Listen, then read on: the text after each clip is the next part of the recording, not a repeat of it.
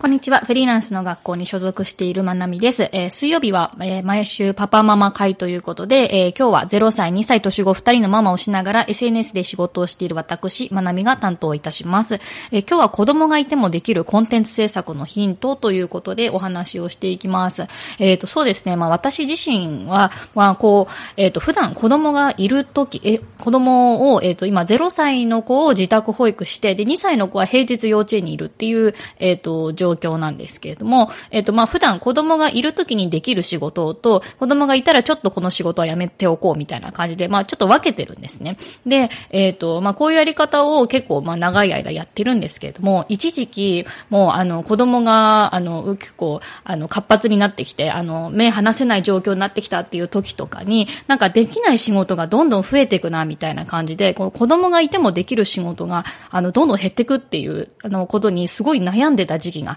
あるんですよね。で、まあ今も、あの、まあ完全にその悩みがなくなったかって言われたら、うん、あの、子供が、あの、子供がいてもできる仕事っていうのをもうちょっとちゃんとやりたいんだけどなっていうふうにはまだ、まだ、あの、悩みつつ、まあ試行錯誤しているというところですね。うん、まあかといってね、時間とかっていきなり増やすこともできないし、自分の時間も作業に当てる時間も、それから、あのね、子育てのこと、家事のことっていろいろね、あるので、いきなりこう、時間的なところでは増やせない。で、そうなった時にやっぱりね、子供供がいてもできるかもとか、子供がいるからこそできるんじゃないかな、この発信は、みたいな感じで考えていくところに、私はちょっとずつちょっとずつシフトしていって、で、まあ今でも、まあそういうふうに、あの子供がいてもできるコンテンツっていうことを少し自分の念頭に置いてるというか、ちょっと意識しながら、えっ、ー、と、コンテン日々のコンテンツ制作をやっているっていうところがあります。うん。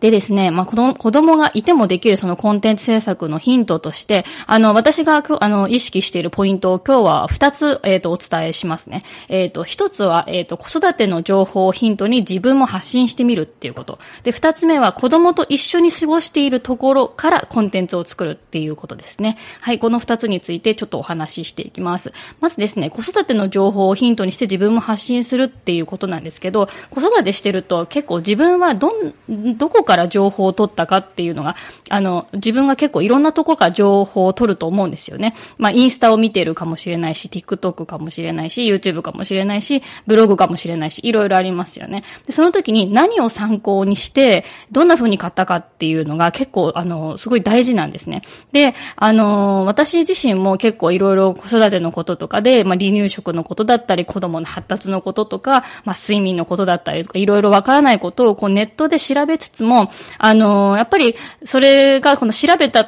時に、なんかそれ自体が、あの、自分の発信のヒントになってるなっていうふうに思うんですよね。で、例えばこの間とか私、インスタで離乳食の作り方を見てたんですね。で、それで見てた時に、なんかはんぺんを使って、あの、おやきですね。あの、私の、今もうすぐ1歳になる0歳の息子がいるんですけど、手づかみメニューをちょっと調べてて。で、あの、はんぺんを袋の中中でぐちゃぐちゃにして、こう、野菜とかを混ぜて焼くっていう方法で、これ冷凍できるんだ、へえ、みたいな感じで、あの、インスタでね、見てて、あの、分かったんですよね。で、なんかリール見てたら、なんかこの人のなんかまな板普通の四角じゃなくて丸いぞ、みたいな、うん、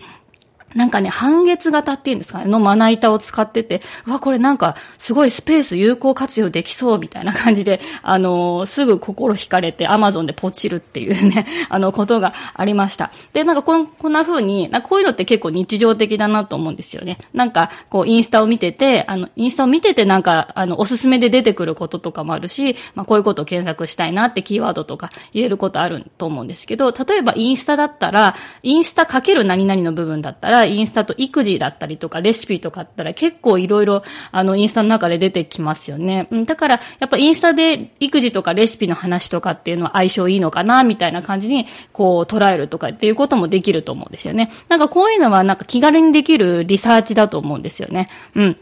で、例えば育児のことを調べてたら結構ブログとかでも、あの、自分の悩みが解決することとかもあるんですよね。で、私とか例えば子供の事故とか怪我のこととかを、まあ、どうやったら、あの、怪我や事故を防ぐことができるかっていうのとか、あと、こういう怪我の時はどうしたらいいみたいな感じで調べた時に、あの、対策の、なんか子供の、えっ、ー、と、怪我対策のおすすめグッズとかのね、あの、例えば、えっ、ー、と、机の角をこう丸くするような、なんかそういうクッションの部分だったりとか、子供がドアを勝手に開けないようにするストッパーだとか、そういうのがこう、ブログのこう、解決策が書かれてるこの流れの中でポンとリンクとかが入ってやると、お、これは買わなとかって なりますよね。だからやっぱこういうのが、あの、結構自分の発信のヒントになっていて、あ、なんかこういうのってブログで、あの、書いてあって、こう、商品のリンクが貼ってあると、やっぱり踏みたくなるなっていうふうに私なんか思ったりしますね。で、実際にまだ、あの、まあそうですね、ブログとかでは自分は書いたことないんですけれども、あ、こういう説明の仕方の中にこういうアフィリエイトのリンクがあったら、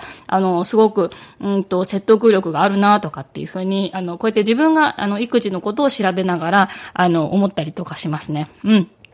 で、まあ今、子育ての情報を、えっ、ー、と、自分が取りに行くときに、その自分の発信のヒントにもするっていうことでお話をしました。で、えっ、ー、と、二つ目ですけど、子供と一緒に過ごしているところをコンテンツにするっていう、これですね。で、これ私結構、あの、いろいろと試してきたことで、なんか子供が寝てから動画の撮影しようとか、子供がいないときにこれやろうとかってやってると、どう考えても時間がないので、で、あの、まあ、子供がちょっとぐらい映ってもいいかな、みたいな感じで、あの、それで、あの、始めたんですですね。で、私結構 YouTube とかリールの撮影とかの時に結構子供がいることが多いんですね。なんかそれも元々のきっかけは、なんか私結構ガジェットとか家電のレビューとかを、あの、これまでしてきてるんですけど、なんか物を開けてる時って絶対子供寄ってくるんですよね。絶対寄ってくるし絶対触るんですよ。で、これが、あの、嫌で、なんか子供寝てからやろうかなとかってやってたんですけど、夜ってやっぱ YouTube のテンションで喋れなくって、でもすごい悩んでて。で、そういう時に別に子供がいても良くないっていうふうにこう割り切っちゃって、で、あの、子供の前でこう段ボール開けて、で、じゃーんとかって言って、で、子供もおおみたいな感じで見てるみたいな、オーディエンスの一人になってるみたいな感じの、えっ、ー、とね、動画がね、あったりしますね。うん。はい。それが私の、えっ、ー、と、最近の YouTube の動画で言うと、ノンフライヤーの、えっ、ー、と、電気を使って揚げ物をするノンフライヤーの動画で、今、えー、10万回以上再生されてて、最近、2年前の動画なんですけどね、最近になってまた再生されていて、私の知り合いも動画見てノンフライヤー買ったって言ってましたけど、うん、なんかそうやってね、過去にこうやって作ったコンテンツが、なんか仕事してくれる場合もね、あったりしますね。で、これもやっぱり子供の手作りおやつ作るにもノンフライヤーいいよっていうアプローチをしてみたりだったりとか、うんで、あの子供がいてもこうやって揚げ物できるのいいよっていう、私のコンテンツ自体も子供っていうことと掛け合わせてたので、なんか子供がいた方が逆にリアルみたいなっていうところもあったんですよね。うん、だからまあ子供の顔出しとかっていうのに抵抗ある方とかもおられるかもしれないんですけど、例えば、えっ、ー、と、リールとかを撮影するときにちょっと後ろ姿だけでもとか、ちょっと手だけでもとか、うん、まあ別に子供がね、いても別にこれいいよねっていうあのシーンとか、あの結構意外とね、あるかもしれません。だからこういう撮影したいなとか、こういう絵が欲しいなとかって思った時に、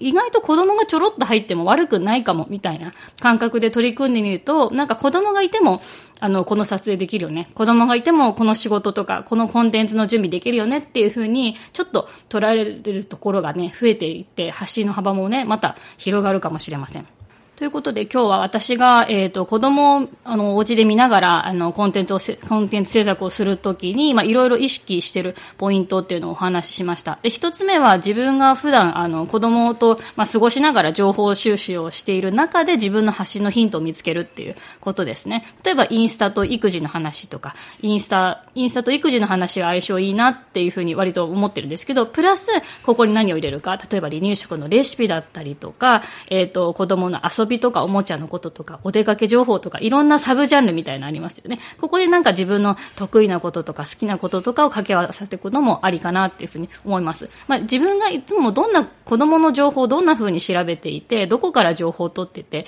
で、実際に購入するとか、何か行動につながるようなきっかけがないかなって見直してみると結構発信のヒントって見つかるかもしれません。それから、えっ、ー、と、子供と一緒に生活しているこれ自体をコンテンツにしちゃうっていうことですね。これはちょっと思い切ったことかもしれないんですけど、なんか、あの、子供がいたらこれはできないよね。っていうよりも、子供がいてもこれできるんじゃないかなっていう視点でいろいろ見てみると、例えばね、あの、動画の、動画だったりとか、写真だったり何でもそうなんですけど、あの、子供がいるからこそちょっと映えるとか、子供がいるからこそよりリアリティティのあるコンテンツに仕上がるっていう場合もあるので、ぜひ、あの、子供がいても、あの、OK っていう部分をちょっと、あの、自分なりに研究してみるのもありかなっていうふうに思います。はい、というわけで、今日は子供がいてもできるコンテンツ制作のヒントということでお話をいたしました。はい、最後まで聞いてくださってありがとうございます。